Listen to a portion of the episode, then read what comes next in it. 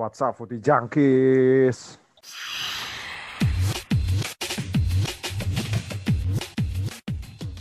Tahu apa kamu soal bola? Yo, what's up, Putih Jangkis? Tahu apa kamu soal bola? Tadi sudah dibuka dengan Ferry yang baru pulang dari Turki. What's up, Fer? Halo. Gimana, Fer? Habis wisata di Turki, Fer? Habis beli Baba Raffi ya, Fer? Iya, Baba Raffi emang nggak ada di sini. Enggak, kan Baba Raffi kan kebab Turki katanya. Tapi di sana kan ori, fair Di beda. sana ori. Oh iya iya iya, Iya. iya. I see I see. Di sana ori. What's Saya pulang kampung duluan katanya lu katanya kuda hitam. Ah, Pulang elah. kampung paling pertama. Kuda hitam, kuda hitam. Itu mah dia apaan hitam, cuy. Tapi udah ada Aldi juga nih, WhatsApp di. Sehat sehat sehat. Alhamdulillah. Ada, ada Huda juga, ada Huda juga di sini. WhatsApp Hud. Yo, what's up? Alhamdulillah sehat. Lu gimana, Alhamdulillah. Jack? Gua alhamdulillah sehat seperti biasa. By the way, gimana nih Jakarta makin parah nih Covid nih.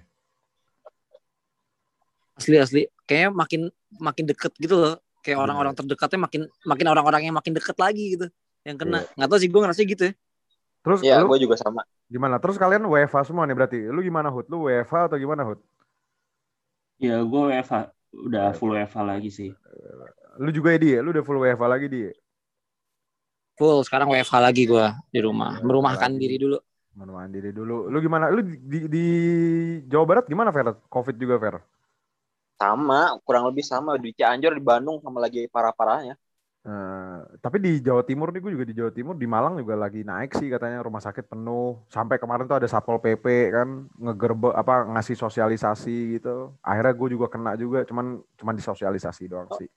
Aman gue tapi ya semoga kita sahabat tetap sehat selalu ya. Yang penting 5 m aja sih yang penting 5 Betul m. Betul. Indo- di Indonesia tuh lucunya gini Jack, tau gak? gimana gimana? Yang jadi justifikasi adalah euro si covid ini. Gara-gara mereka ngelihat di Budapest kemarin kan woi orang-orang udah pada nggak pakai masker gitu kan nah itu lucu banget anjir anjir beda lah anjir di sana SDM-nya Beda lebih lah. Gue ngeliat Mereka Lihat komen-komen mereka di disiplin. Di Indonesia mana ada disiplinnya? asli Nah, mereka mau divaksin Iya, mereka mau divaksin di Indonesia. Ada yang tidak percaya vaksin. kalau di Indonesia kalau divaksin, kalau divaksin soalnya ntar berubah jadi titan cuy makanya pada takut makanya Iya pada takut. Tapi ya semoga kita tetap sehat-sehat saja karena ini Euro juga sudah masuk ke babak 16 besar apalagi ma- ma- apa makin seru banyak partai seru sebenarnya di Euro di apa babak 16 besar ini ya. Seperti yang kita tahu ini banyak big match dan lagi-lagi eh gue mau nanya sama fans Inggris deh nih apa si Huda apa Ferry gitu atau Fer lu dulu Fer. Ini Inggris tergolong tanda kutip ya nggak nggak susah-susah banget sih gitu loh. Gimana Fer? Bagannya Fer? Gim, gas. Gua rasa justru gua rada rada worry sih kalau masalah lihat Inggris. Sekarang kan Inggris lawan Jerman kan. Hmm. Gimana ya? Eh gua nge, gua itu eh, gua karena nggak nonton Jerman sama sekali, gua cuma nonton highlightnya. Cuman se- sebapuk-bapuknya Jerman waktu itu waktu kemarin, Hmm. midfieldnya itu tengah tengahnya itu dia bagus banget. Dan sebenarnya Ya. masalah Jerman sama masalah masalah apa? Masalah ini hampir sama sih. Dia tuh nggak nggak bisa menyelesaikan eh, peluang sih. Gua gua rasa. Tapi Hmm. kalau dari masalah midfield kayak bagusan pemain tengah bagusan Jerman lah ke mana-mana. Jadi gue juga agak worry sebenarnya. Tapi ini ah, kalau dilihat dari bagannya sih nih ya Inggris nih pasti eh, sandungan batu apa sandungan pertama nih lawan Jerman kan terus sih. Habis itu kalau lolos lawannya tuh Ukraina atau Swedia gitu. Nah, nanti yang Iya. kemungkinan rada susah tuh semifinal lah, ketemunya Belanda lah kayaknya ya. di atas kertas harusnya ya. Harusnya ketemu Belanda gitu. Nah, kalau lu sendiri Hud, gimana Hud? Apalagi kemarin banyak yang awal-awal turnamen it's coming home it's coming home menang sama Kroasia lalu partai kedua sangat tidak meyakinkan partai ketiga juga menang 1-0 juga yang ngegolin Sterling juga gitu dan sekarang ketemu Jerman nih apa emang it's coming home apa it's going home nih sekarang nih eh gue mungkin eh, setuju lah sama Fer ya. Untuk masalah taktisnya si Jerman, gue nggak begitu ini sih. Tapi yang perlu disorotin adalah ber, eh, Jerman ini adalah di mana lu ujian terberat lu di babak knockout ini ya ini langsung 16 besar gitu. Hmm. Dan kalau misalnya lu lolos kan ya antara eh, ini ya tadi ya antara si Swedia atau Ukraina ya maksud menurut gue Hmm. Harusnya masih lebih lebih bisa berprogres lah di di perempat final. Intinya kalau lu bisa ngarahin Jerman, lu Hmm. kayak, lu pasti udah punya keyakinan sampai setidaknya ya itu semifinal atau final gitu kan. Mi- eh, jadi kuncinya adalah ketika lu bisa bermain baik lawan Jerman, ya lu harus lu harusnya udah bisa nih sampai semifinal minimal. Eh, harusnya lu bisa lah ngelawatin perempat final gitu kan. Mungkin kasarnya seperti itu kalau ngelihat dari eh, bagannya dan dan kayaknya dengan pemain bintangnya Inggris ya yang ada ya.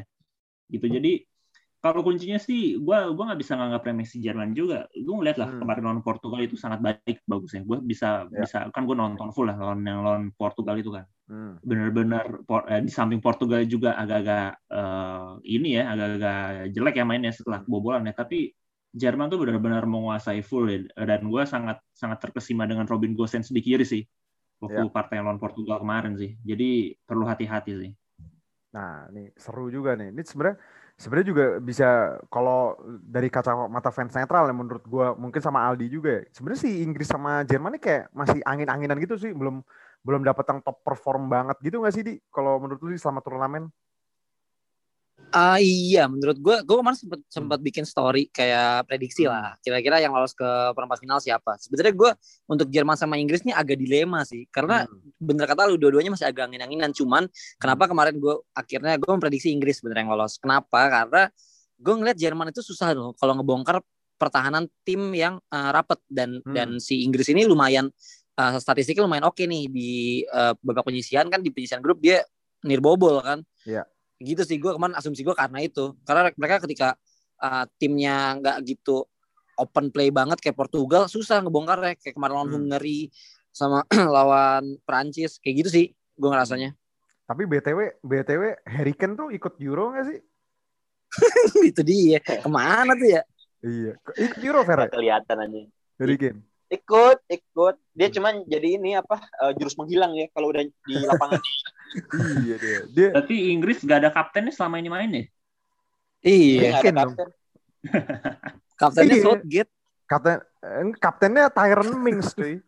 Tyron Mings gitu. Tyron Mings. Eh, tapi Fardi tuh nggak ikut karena ini ya memutuskan eh, apa Pensiun dia. emang Dia pensiun udah kan. pensiun ya.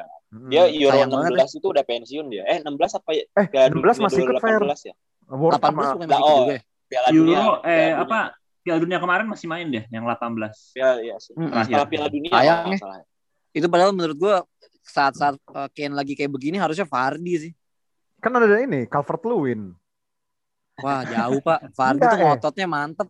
Sebenarnya jangan Calvert Lewin. Harusnya tuh manggil Callum Wilson, men. Ini Southgate mana sih? Gue ya? gue daripada kalau Minson mending Patrick Bamford lah ke mana-mana. Eh, ah iya, kalau nggak Nah, itu. dia. Bamford. benar Patrick Bamfordnya Leeds Hmm. Mm-mm. Kalau nggak itu better sih.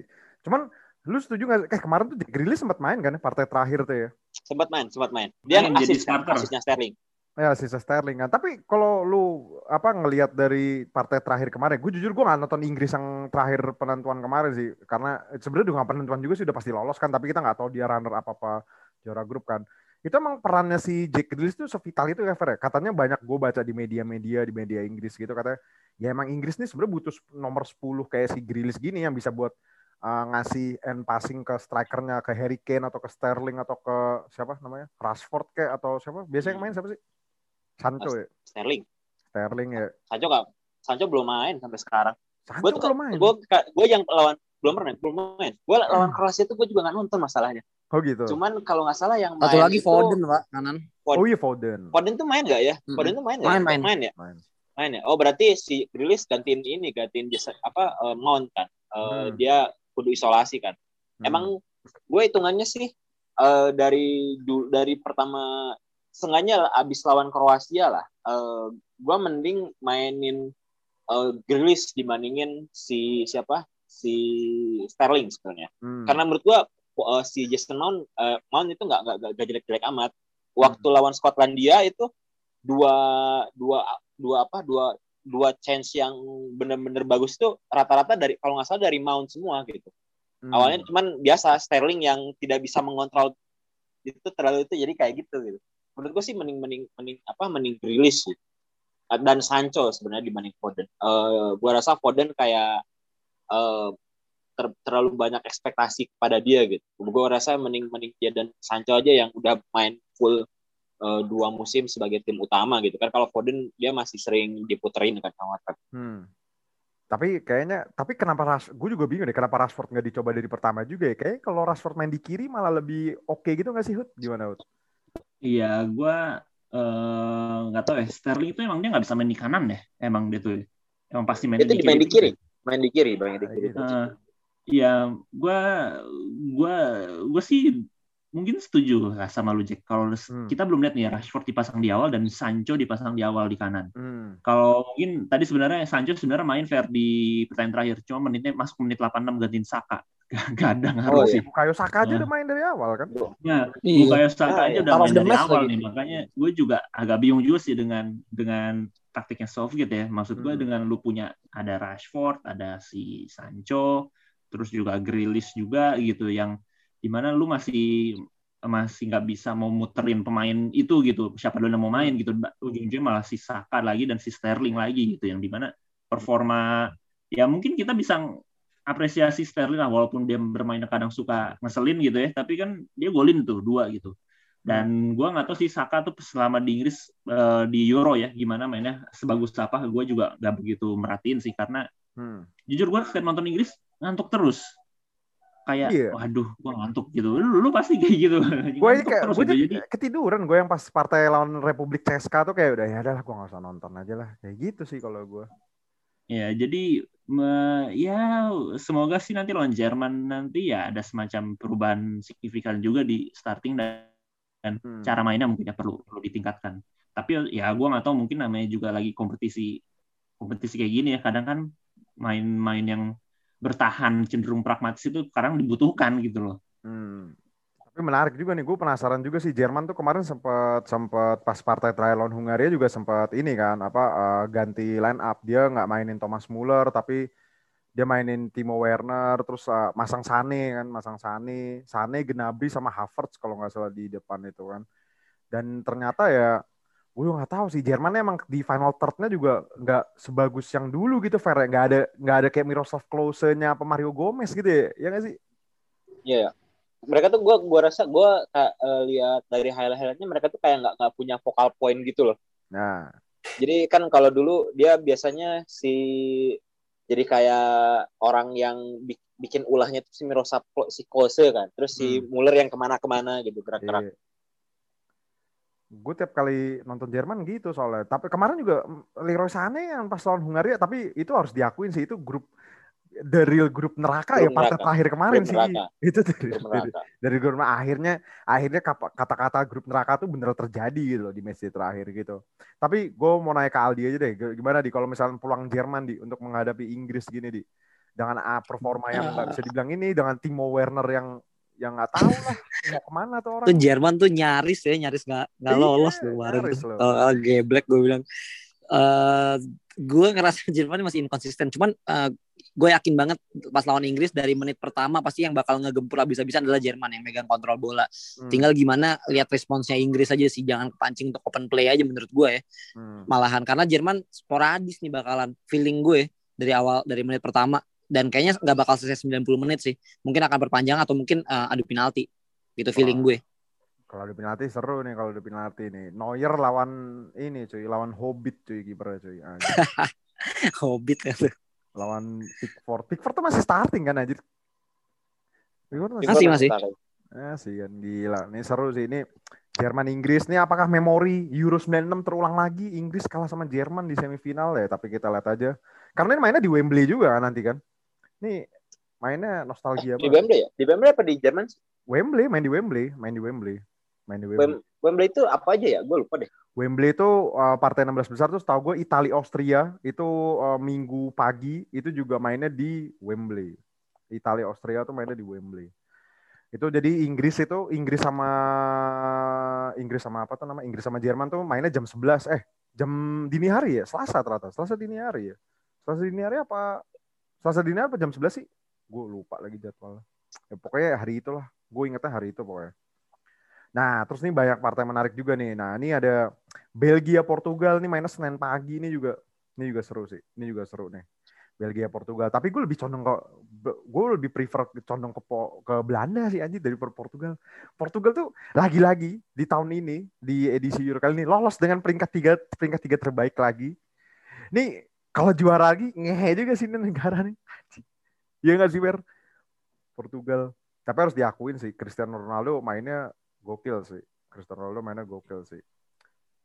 Tapi lu Gua lihat Cuman penalti, Pak. ya? Golnya dua. banyak penalti, banyak iya penalti. sih. Iya. Tapi enggak enggak enggak jelek sih lagi gol Dia- pertama.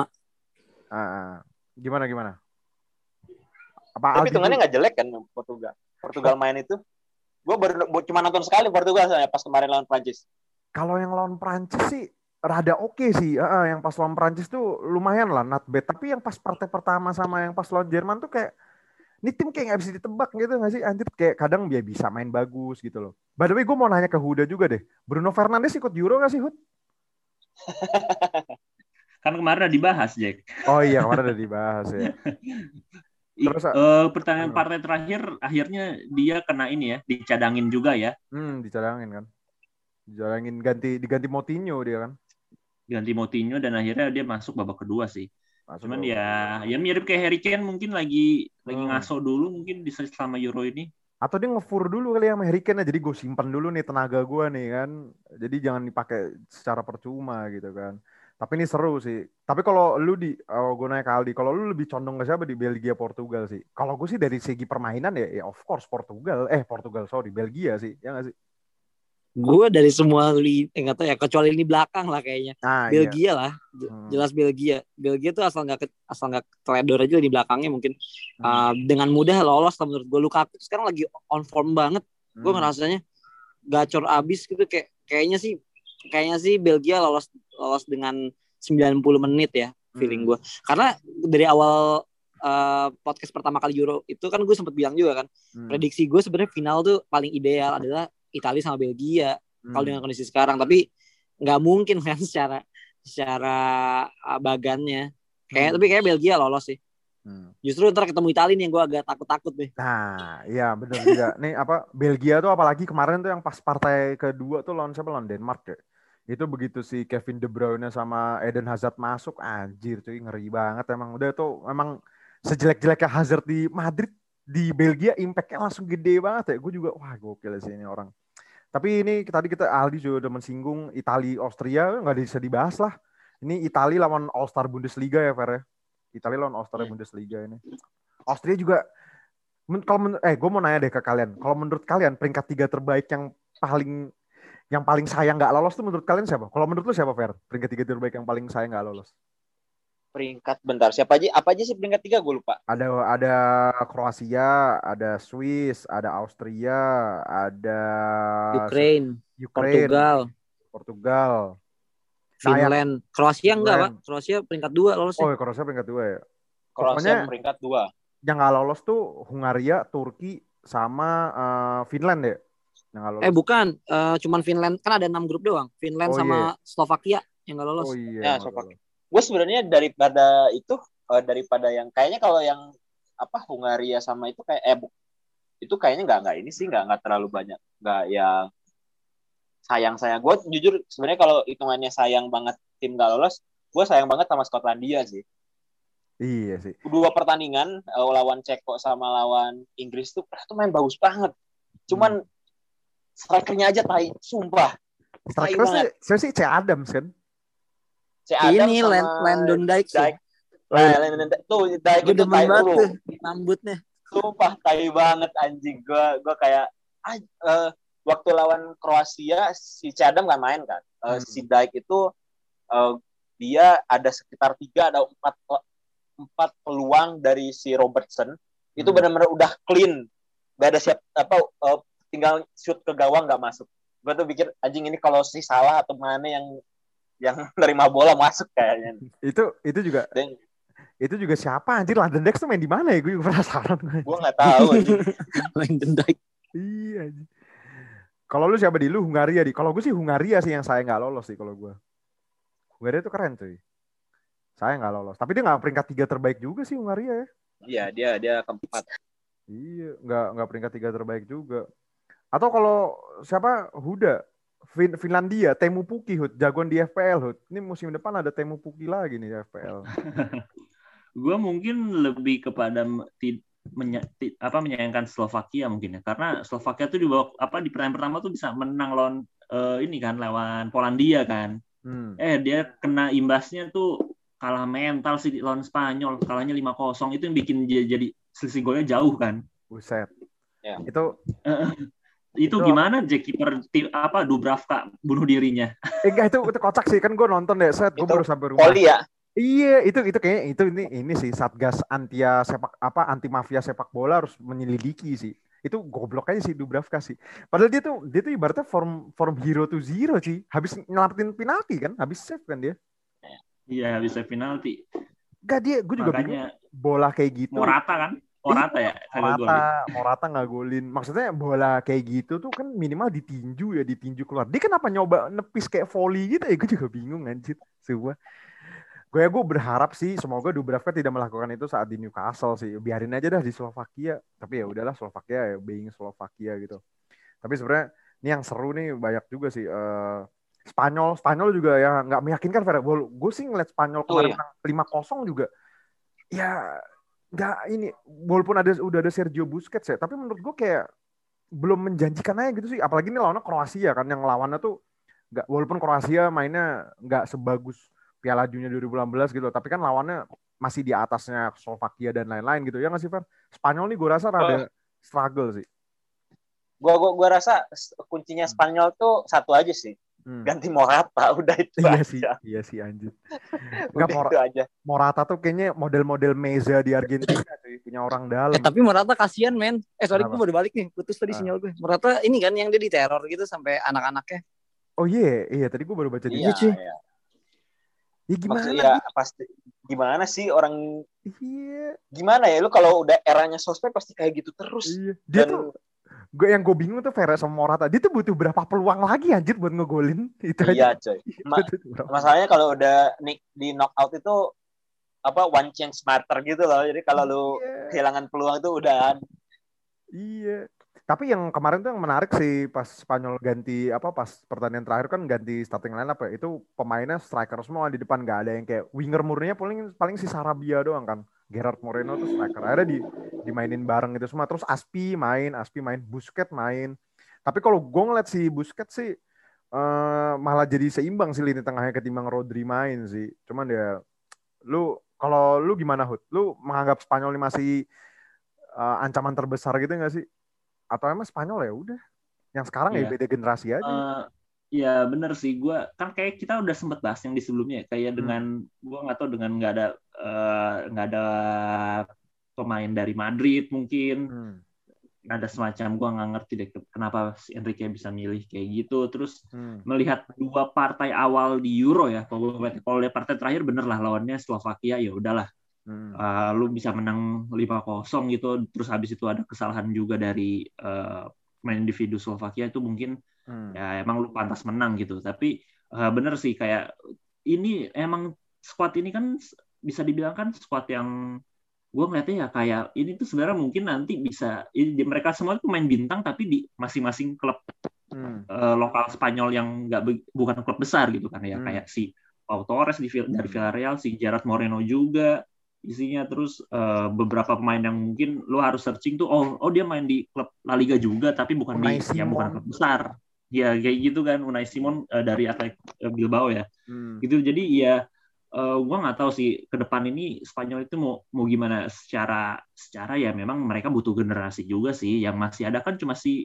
Busquets dong ya sama Pique Paling Pique lama nggak sih enggak enggak dipanggil. Paling lama Busquets dipanggil. sih dari 2000. ya Busquets doang Busquets sama Alba. Vice nah, Jordi captain. Alba Alba tuh baru Euro 2012 kan ya? 2012. Hmm. 12. Alba 2012 eh. dulu kan dua- 2010 masih si Cup de Villa ya Cup de Villa Iya coy. Eh, nah, As Aspi itu dipanggil gak sih 2010?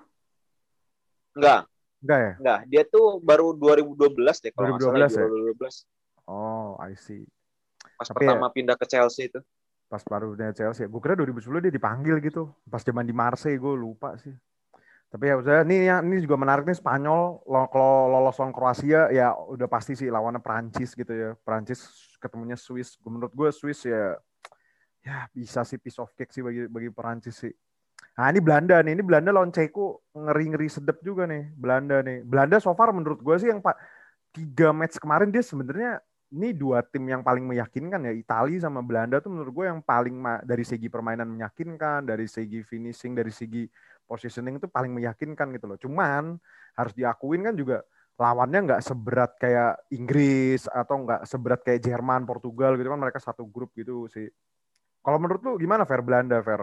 Ini lawannya Republik Ceko Fer nih rada kryptonite juga nih kadang Ceko kan kalau bagi Belanda ya. nih. Gua gua gua, gua rasa uh, status kuda hitam dari Turki berpindah ke Ceko sekarang. iya iya iya benar. tapi tapi uh, Belanda emang gimana ya?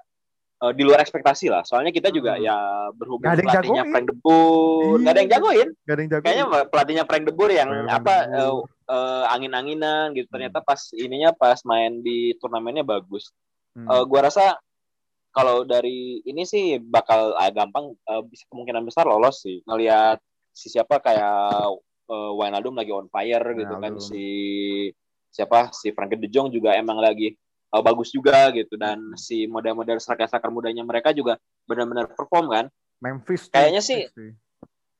Iya, Memphis termasuk Memphis juga gitu. Hmm. Gua rasa uh, bakal lolos dengan mudah sih. Cuman uh, balik lagi uh, Ceko ini bisa gua ngelihat waktu dia lawan Skotlandia bisa memanfaatkan peluang sekecil-kecilnya. Jadi uh, kita lihat gimana Ceko ngerespon dari Belanda sendiri. Tapi kayaknya sih idealnya sih uh, Belanda sama Inggris ya di bagannya mereka sampai semifinal lah harusnya. Hmm.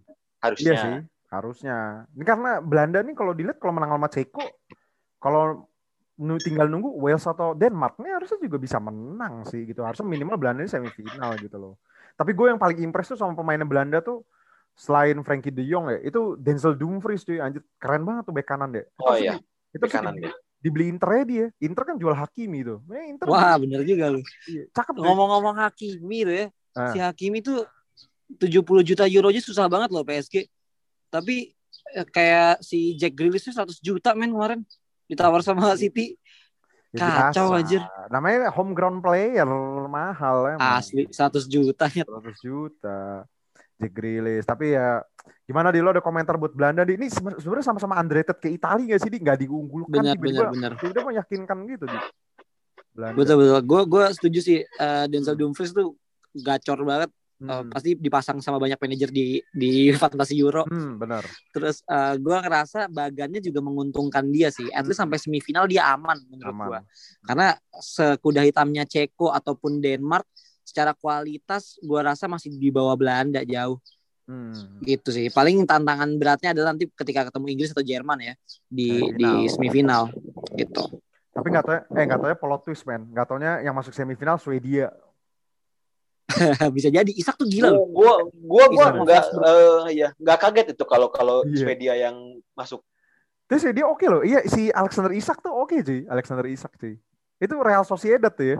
Itu bakal jadi hot hmm. commodity tuh harusnya tuh. Itu mendingan Milan jual Rafael Leo beli dia aja deh, lebih keren tuh kayaknya. Gue di FM eh, soalnya beli. Isak kan Kenapa? Uh, ini kan uh, kayak top skor ketiga apa keempat gitu La Liga. Iya, kemarin kan musim kemarin Real Sociedad. Yang gue kaget tuh Swedia tuh masih ada Sebastian Larsen, Ferre. iya masih ada Sebastian Larsen, masih ada siapa tuh namanya Albin Ekdal. Albin Ekdal pasti nonton seri A tahu tuh, kayak Aldi Aldi ini tahu nih biasanya. Albin Ekdal. Kalau dulu gue pernah dibantai, dia kan Kaliari kan dulu. Iya Kaliari, anjing. Kaget iya, dia kan hat trick kalau nggak salah. So, soalnya yang pas partai terakhir kemarin kan gue bosen dan nonton Spanyol Slovakia tuh cuman kayak eh apa tuh Polandia ya yang seru kan Polandia sama Swedia tuh kan anjir balas-balas. Oh itu juga sebenarnya Swedia hampir nggak lolos ya. Eh bukan nggak lolos sih dia hampir peringkat tiga lah gitu. Hampir peringkat tiga. Karena si si Polandia kalau bisa menang, aduh. Gila malah sih, kecolongan terakhir, terakhir. Itu Polandia definisi digendong sama Lewandowski ya gitu tuh anjir. Kacau. Iya, Temen-temennya nggak ada lagi yang bantu. Kasian gue, gue ngeliatnya pas Polandia sama Swedia tuh kasian sama Lewandowski cuy asli kasian banget. The real carry, the real carry anjir, kasian banget. Cuman ya sudah ini mungkin apalagi nih partai yang seru sih. Nanti aja lah prediksi perempat final gitu itu pembahasan perempat final nanti aja lah. Atau mau bahas ini Huda tertarik membahas Wales sama Denmark?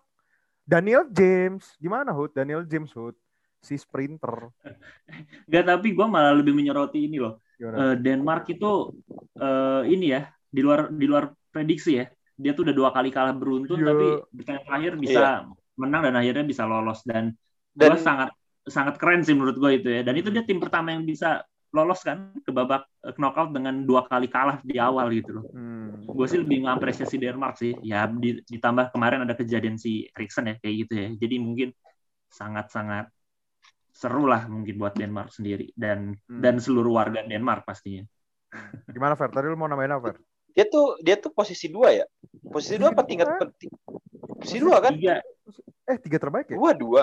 Bukannya dua? Dua dia perasaan. Eh dua Finlandia ketiga. dua. Dia kedua, dua karena Finlandia, peringkat tiganya kan. Finland nggak nggak lolos. Ah, Dia iya. tuh eh, beda beda beda beda beda gol kan. Finlandia tuh Iya. min satu soalnya. Hmm, iya beda. Gol. soalnya per- peringkat 2 sampai 4 itu poinnya tiga semua. Iya iya iya iya. iya. Tapi emang kalau kalau menurut gue sih di grupnya Belgia, Denmark, Finland, sama Rusia yang emang harus lolos ya Denmark anjing. Finland sama Rusia tuh nggak jelas mainnya kayak tim Tarkam sumpah anjir, nggak jelas banget anjir. Harusnya sih Denmark emang, cuma ya ini. Tapi tim jagoan kita MU ya, tim jagoan Huda juga MU tidak lolos nih. Goran Pandev kemarin dikasih tra, partai terakhir dikasih ini ya, Guard of Honor ya Goran Pandev. Ada Wesley Snyder dia nonton ya. Gue nonton tuh pas Belanda mau North Macedonia. Set Wesley Snyder. Aku malah nggak nonton pertandingan terakhirnya, tapi gue nonton highlightnya doang tuh yang Makedonia. Iya dikasih ini cuy, dikasih standing ovation sama Guard of Honor gitu. Si Deserve sih gila, dia eh, pencetak gol tertua dan termuda iya di tuh. Timnas Makedonia. Harusnya kalau kalau di Indonesia dibikinin jalan tuh ya, harusnya Goran Pandev, jalan Goran Eh Pandev. emang ada, iya. emang ada kan? Oh, ada ya? Ada ya di Emang ada jalan Goran Pandev. Oh, berarti harus patung, patung berarti minimal patung. Patung, patung. Patung. Kayak patung ini lah ya, pancoran gitu kan. Nah, yang gede gitu. Kota. Pandev. Di alun-alunnya mereka gitu kan. Di alun-alun. Ya gila sih tapi Goran Pandev akhirnya merasakan turnamen major sih itu buat negara kayak Ma- Makedonia Utara keren sih. Cuman ya sudah mungkin ini eh, nanti ini udah mulai nanti malam ya. Ini Sabtu malam udah main nih, gila nih. Wales sama Denmark selamat begadang lagi. Terus sampai jumpa di perempat final. Thank you buat Ferry juga. Thank you buat Hal- Aldi. Yo. Thank you buat Huda. Happy weekend. I'll see you when I see you. Tahu apa kamu soal bola?